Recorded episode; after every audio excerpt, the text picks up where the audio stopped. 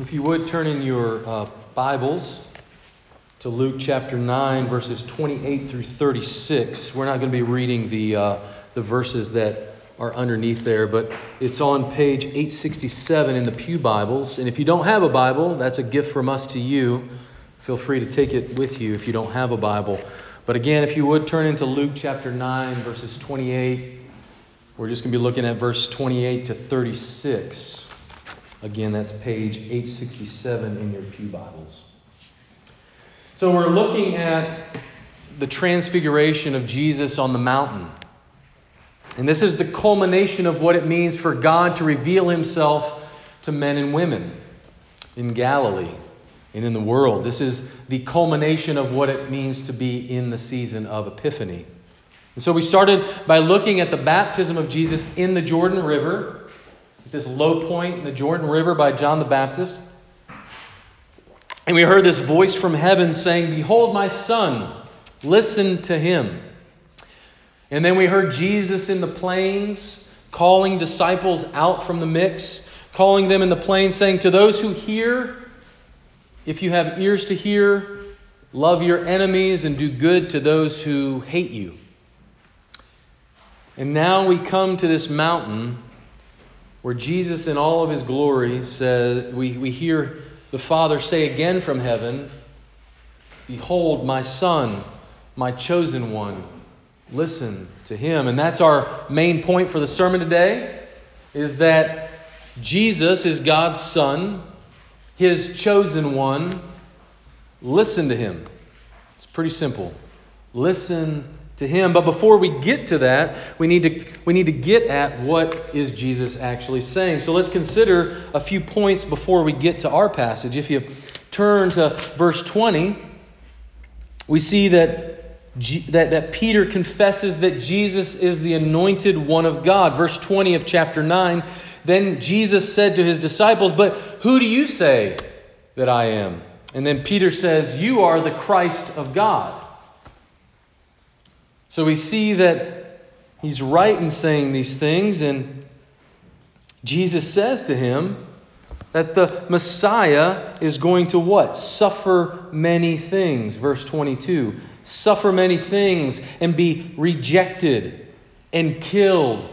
And then the third day he's going to be raised. But, but you have to get through the suffering and the rejection in order to get to the resurrection. And that's the path that the Messiah, the chosen one of God, was called to pass through. And then verse 23 if anyone, this is what Jesus is saying to us, if anyone would come after me, let him deny himself and take up his cross daily and follow me.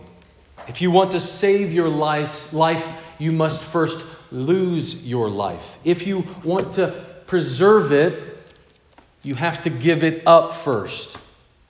And this is why on that day many will say to Jesus, Lord, Lord, and he'll reply to them, I never knew you, because you didn't take up your cross every day and actually follow me. You just said you followed me and you assented with your mind, but with your heart it was never mine in the first place. And so I really never knew you, and you never really knew me because you didn't know what it meant to follow me in my suffering and in my rejection and in my death. So now we come to this place in verse 28. Jesus has been saying all along for the prior eight chapters leading up to this point, he said, Love your enemies, do good to those who hate you. When someone hits you on the cheek, give them the other one. Some pretty hard sayings. And there were a lot of people who were following in this great train of disciples, and they never knew him.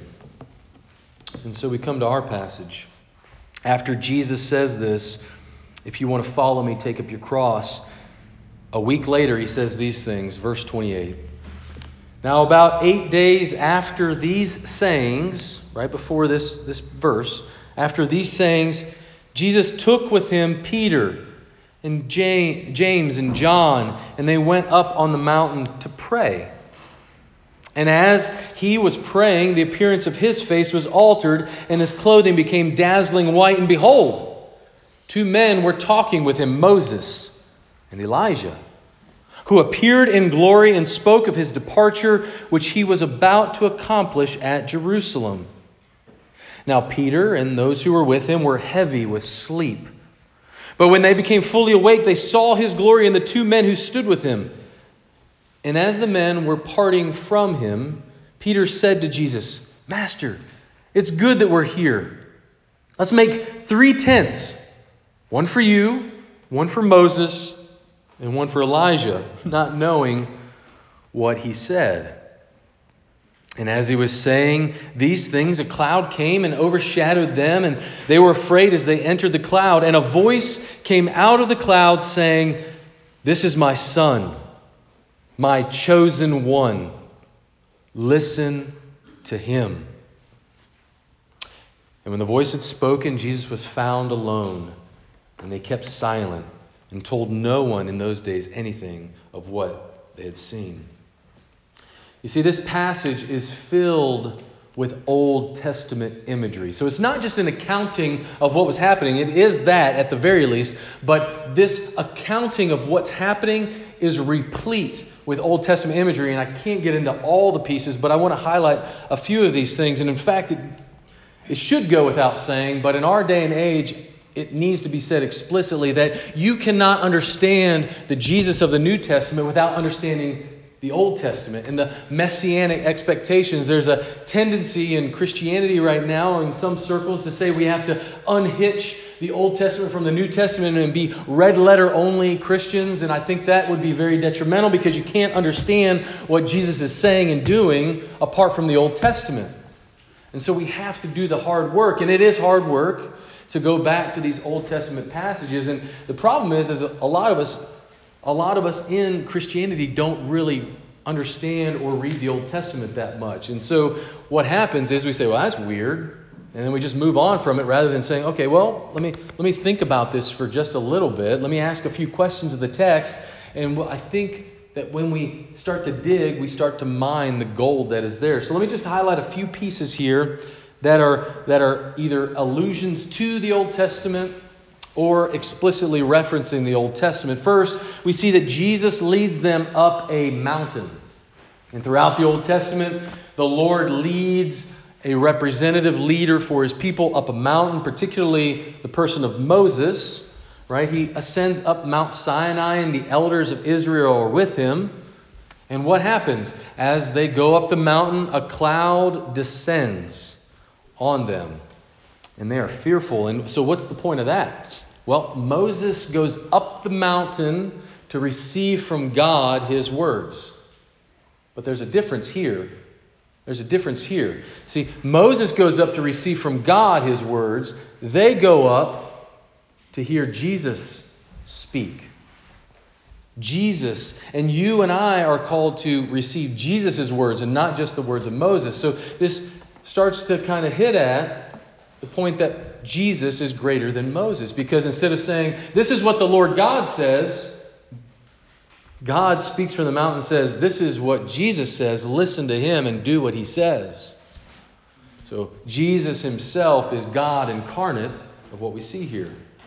Second, like Moses, that we heard from the Exodus 34 text that Jason read for us a moment ago, like Moses, Jesus' face was altered. It became bright white, or, or became bright, and then his clothing became white. See, when Moses went up the mountain, his face also shone. But again, we see a little bit of a difference here, don't we? See, the difference is, is that Moses' face only shone, but here we see Jesus' face and his whole clothing shone bright white, again, alluding to the fact that Jesus is greater and different than Moses.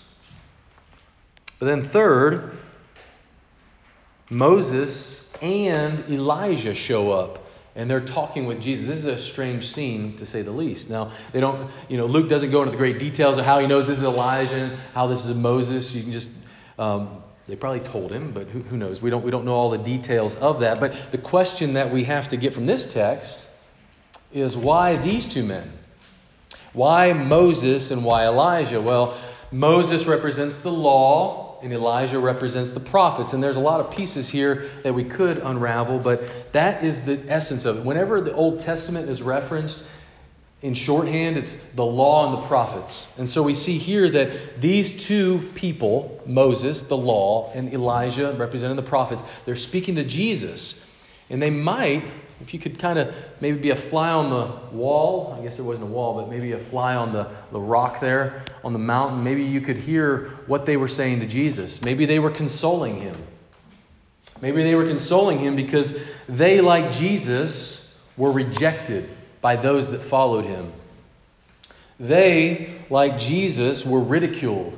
And those that were being ministered to by them were ridiculed. They ridiculed them all the time. They said, Who is this Moses? Give us somebody better than Moses. Who's Elijah? I'm going to kill him, is what the king of Israel said, right? Maybe they were consoling him. They were saying, You know what? We have been through that. Stay the course. God's chosen one will always be beat up. Maybe they were encouraging him to finish that race that was set out before Jesus, knowing that God, see, both Elijah and Moses, Moses in, in, Deuteronomy 18, I'd encourage you to go there later, but Deuteronomy 18, Moses speaks of a future prophet. And what does he say? He says, Listen to that future prophet. He's greater than I am. And they, he, he was looking forward to that, that future person. He didn't saw him from a distance. And Elijah, in the same story, he's saying, put your faith in the chosen one of God. And, and they, they were looking forward and they delighted in that day. And they were encouraging Jesus because Jesus would go to a garden and he would cry, Lord, take this cup from me. This is too much to bear. So maybe they were just giving him a little, a little extra something to get through because you and I can't even begin to imagine the anxiety and the pain that he was experiencing in that moment and that he was getting ready to experience. But we aren't left to a lot of trying to think through what, what they were talking about because look at verse 31. What is verse 31? It tells us explicitly what they were talking about. Moses and Elijah, who appeared in glory and spoke of his departure, which he was about to accomplish at Jerusalem. If you uh, look at this word, they were speaking about departure. In your Pew Bibles, there's a little there's a little number right next to departure. You see that? And if you go down to that footnote of departure, it gives you the explicit meaning of that word. What does it say? It says Exodus. They were speaking to Jesus about the exodus that he would accomplish in Jerusalem. Now, there's a lot of Greek words that can mean to go out or to leave. Why in the world does Luke use this word exodus? It's not just because he was looking for a fun word or he's trying to find something. No, there's an exodus, and what happens in the exodus that Moses led? What happened at that point? Do you all remember?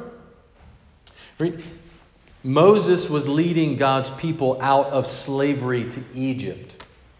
And in this time, right, the, the Jews were under Roman occupation. They were, in fact, slaves as well. And they wanted redemption.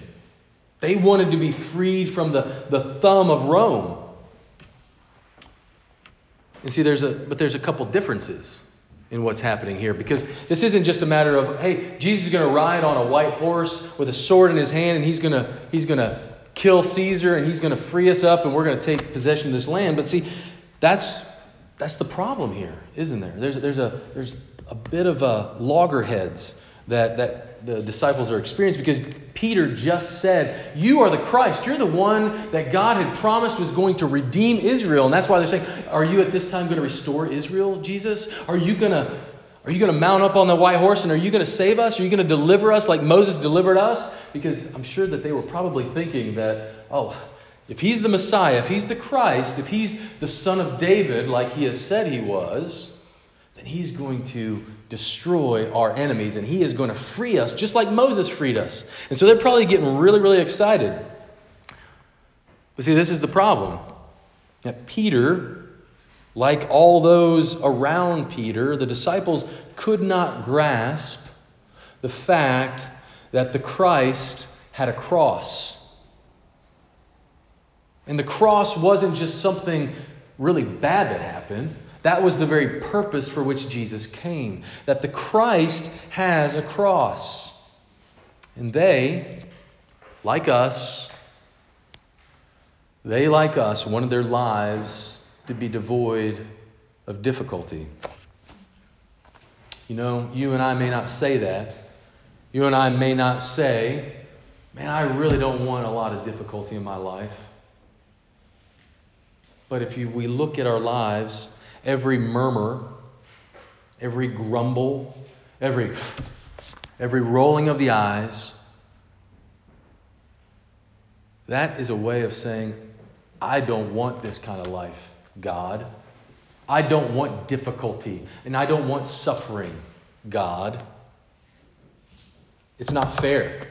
How many times have you felt in your heart saying that? It's not fair that I have to go through that. And you and I forget that the way of the Christ is the way of the cross, of rejection, of suffering, of pain. It's not just something that happens to us, it's the very call in which we are called into in His fellowship. The fellowship of His sufferings is so that we can know how awesome and how good He is and how satisfying He is. But it's here, in this moment of confusion in Peter's life, that God says, in spite of what that looks like, that although it looks painful right now, let me just let me just give you a little sneaky peek behind the curtain. And let me show you that it's not in spite of the suffering, but it's in the suffering. It's in the humiliation that Jesus is glorious. A lot of times in our theology, we can think, oh, Jesus is going to go through the cross so that he can be exalted. No, it's in his cross that he says in, in, the Gospel of John that if the Son of Man is lifted up, if he's exalted in the cross, in his humiliation, that is the glory of the gospel. It's not after the cross, it's in the cross. It's in the exodus that happens in Jerusalem. Do you see? The exodus that's supposed to happen at Jerusalem. At Jerusalem. And so the Lord says to you and to me and all those who are struggling, He gives us just a little bit of assurance. He says, It's going to be worth it. The cost is great because the reward is great. And this brings up a second thorny point for us, too. Is that whether we like to admit it or not, we want to control God. We want Him to do our bidding. Whether it's the discouragement that won't lift, or the spouse that won't budge, or the frustrations you feel when you get a glimpse into what's really going into your heart, on in your heart. The Lord wants to say, you really want to just control how I operate in your life, don't you? And so when we say not fair, what we're doing is we're saying, God, I know better, and this is what you ought to do. I don't deserve this, I deserve this. I'm going to be in control of my life. So, taking that coupled with the non desire for difficulty, we start to get to see a little pattern in our own hearts. And so instead of saying, yeah, it's just been a really cruddy day, I'd encourage you to say, why? What has caused you all the difficulty? Is it because you want to control how God is operating in your own life?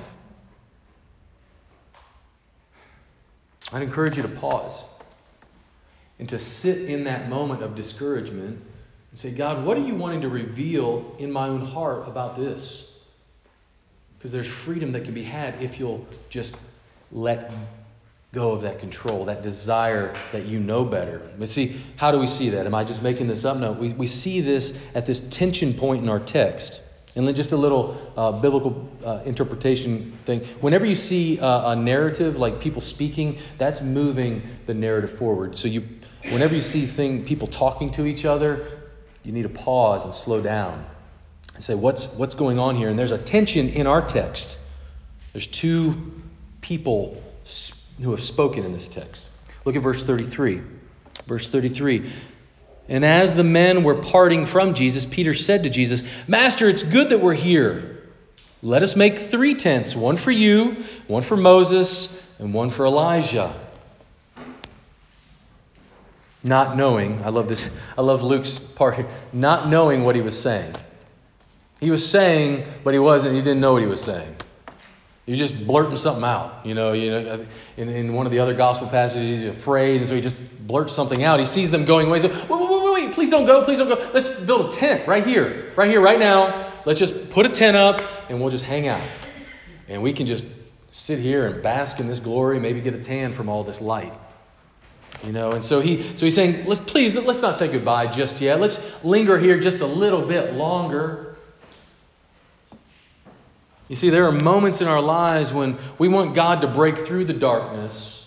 We want God to just help us to linger just a little bit longer. And He's saying, You're wanting to linger too long. Do you remember last week I shared an illustration of a guy who is going through Alcoholics Anonymous, and, and there's a step eight, but there's a step nine. And so, step eight, you're supposed to list out all of the people that you've offended. And, he, and he's, this guy starts breaking down and crying. He's like, Man, this is this is so powerful. This is amazing. He starts crying and weeping. He's like, oh, I've hurt so many people. Have you ever had that moment where you're like, man, I, I need salvation. I need someone to save me.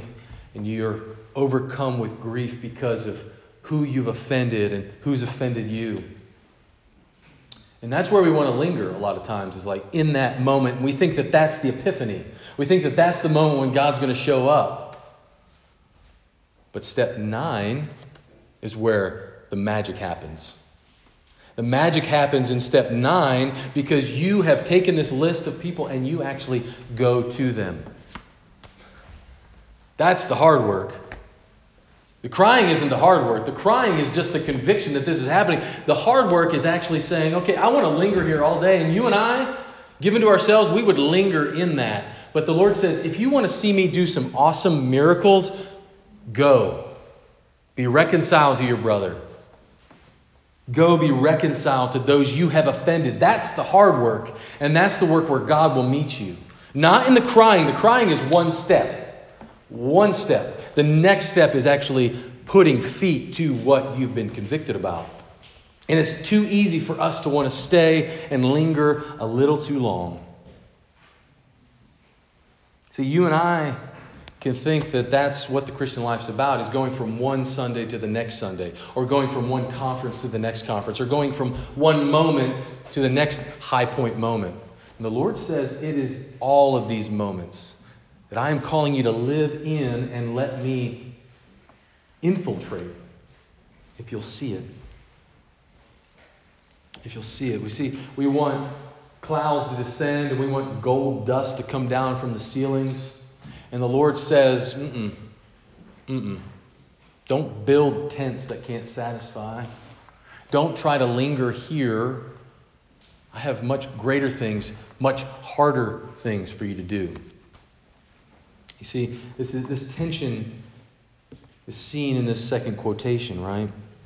Look at verse 35. After Peter said this, and as the cloud came and overshadowed them, a voice came out of the cloud saying, This is my son, my chosen one. Listen to him. This is the same thing that we hear the voice earlier in Luke, and that was where we started, right? In, in the whole season of Epiphany, we started at the baptism of Jesus when the clouds departed and the dove came down there was a voice from heaven that says, This is my son, listen to him. But there's something that's added here. There's something that's added here in this is my son, listen to him. That phrase, my chosen one. My chosen one. So where's that coming from? If you have like a, a Bible that has little like um, side notes on it, this is where those are really helpful to go, huh, I wonder where in the Old Testament this is referencing. Well, this is a reference to God's choosing of a king. In Psalm 89, verse 3, it says this You have said, is talking about God, I have made a covenant with my chosen one. I have sworn to David my servant, I will establish your offspring forever and build your throne for all generations. And we could just kind of breeze over that that God says, My chosen one is a, a king who will last forever. But we find out later on that this chosen king is a chosen servant. In fact, he's a chosen suffering servant. In Isaiah 42, verse 1, Behold, my servant whom I uphold, my chosen one. You can also look at Isaiah 49. These are the suffering servant songs where, where you see all of this glory happening, but it's through a suffering one. But I think it really hits the point even harder when you look at what Luke himself said with this phrase, my chosen one. He's not just picking it out, and God isn't just saying this just to say it. What is God teaching us by saying, my chosen one? We hear it again in Luke 23. At the very end of this gospel, we hear this phrase, the chosen one of God. Where do we hear? Luke 23, verse 33. And when they came to the place that is called the skull, Mount Calvary, there they crucified Jesus and the criminals, one on his right hand and one on his left. And Jesus said, Father, forgive them, for they know not what they do. And they cast lots to divide his garments. And the people stood by watching, but the rulers scoffed at him, saying, He saved others, let him save himself. If he is the Christ of God, like Peter said, if he is the Christ of God, and if he is his chosen one, let him save himself. The soldiers mocked him as he hung on a tree. And is this not what Jesus is telling his disciples a week before when he says, Take up your cross daily and follow me. You see, the redemption you and I hold so dear could not have happened if Peter had won the day. If, if, if God had listened to Peter and said, Yeah, that's a good, that's a good idea, Peter. Let's build three tents and let's just hang out here on the mountain. Your life would be so much smaller if God listened to you. I look at my own life and I think about, man, I wish you know, all the, the difficulties I've had, and I'm like, man, if God would have listened to me, I would have been in a much cruddier place. See, the Lord, in His mercy, will not listen to that, this temporary lingering that you and I want to do. Because that's not where God's best work is done.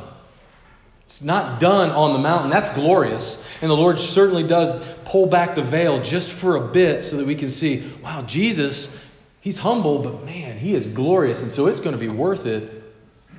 I have to trust it's going to be worth it. But it's in the coming down from the mountain. That's where the real life is met. That's where our lives are finding their meaning because our faith was never meant to end with just us. And we have this weird thing going on in our in our thinking a lot of times is that it's just me and Jesus. And Jesus saved me, and I'm so thankful that He saved me. And that's glorious. Don't I'm not shirking that at all. But see, we got a couple Exodus 34, Luke 9, with our 2 Corinthians chapter 3 passage. This is what Paul is talking about in the 2 Corinthians passage. Unlike Moses, who would cover his shining face, what did, what did Paul say? He says, We have beheld, we have beheld the glory of God in the face of Jesus Christ, and we're being transformed. Right? At Calvary, God reveals that His glory is not after the crucifixion, but in the crucifixion, if you'll hear it. It's not after the suffering of your life and after the difficulty, but it's in the difficulty, it's in the suffering. 2 Corinthians 3. I'm just going to say it again, verse 16. But when one turns to the Lord, the veil is removed. Now, the Lord is the Spirit, and where the Spirit of the Lord is, there is freedom. And we all, with unveiled face, beholding the glory of the Lord, are we are being transformed into the same image from one degree of glory to another. For this comes from the Lord, who is the Spirit. Therefore, having this ministry by the mercy of God, we do not lose heart. See, intentionally talking and ministering to others can and it should be hard work. It was intended to be hard work. But, brothers and sisters, your salvation was never meant to just end with you having a great moment with God at a conference or on a Sunday morning. Your life was meant to be so much bigger and greater. But it requires you to go out and talk and be and love people and lay down your life for other people, actually, not just verbally talking about it. A lot of times we can think, hey, I'm talking about talking to people about Jesus. No, no, it's actually in the same. Have you heard about Jesus? Do you, do you know God? It's in those moments that the Lord says, I will be glorified in those moments, not in talking about it, not in thinking about it. You have a ministry. See that the very last uh, verse uh, one of chapter four, 2 Corinthians. Therefore, having this ministry by the mercy of God, you have a ministry to other people, whether you like it or not, whether you want it or not. God's given you a ministry, and what are you doing with the ministry that He's given you? Are you squandering it, keeping it to yourself? Maybe you're stifled because you're worried about what other people will think. Have you ever considered that worrying about what other people think makes you their slave? You, you can't open your mouth because you're afraid of what they're going to say to you. You have enslaved yourself to other people. And the Lord says the freedom that you long for comes by knowing that you're already accepted by Jesus. And so, yes, the world may condemn me and hate me, but the Lord is my strength and my portion forever. Man may fail me, but the Lord will never fail me. And yes, you will have friends and family who will despise you and not like you because you follow this one, but there's freedom there. You see, we too often get wrapped up in our own issues. I mentioned a little bit about this last week. But getting wrapped up, and, and it's not to say those issues don't matter, but it's when we turn them over in our mind over and over and over again, thinking that we can solve them. They're just building, we're just building tents. Just building tents to linger and say, Lord, I'm not going out. I'm not coming down from this mountain. I'm not going out of this room until you fix this problem. You see, if we're honest with ourselves, we'll never have enough ministry in, in the sense of ministry to ourselves. Because you and I are very needy people. And so the answer is not found in fixing yourself. Consequently and ironically, it's actually ministering to other people and speaking to other people about this glorious, saving King where true liberty is found.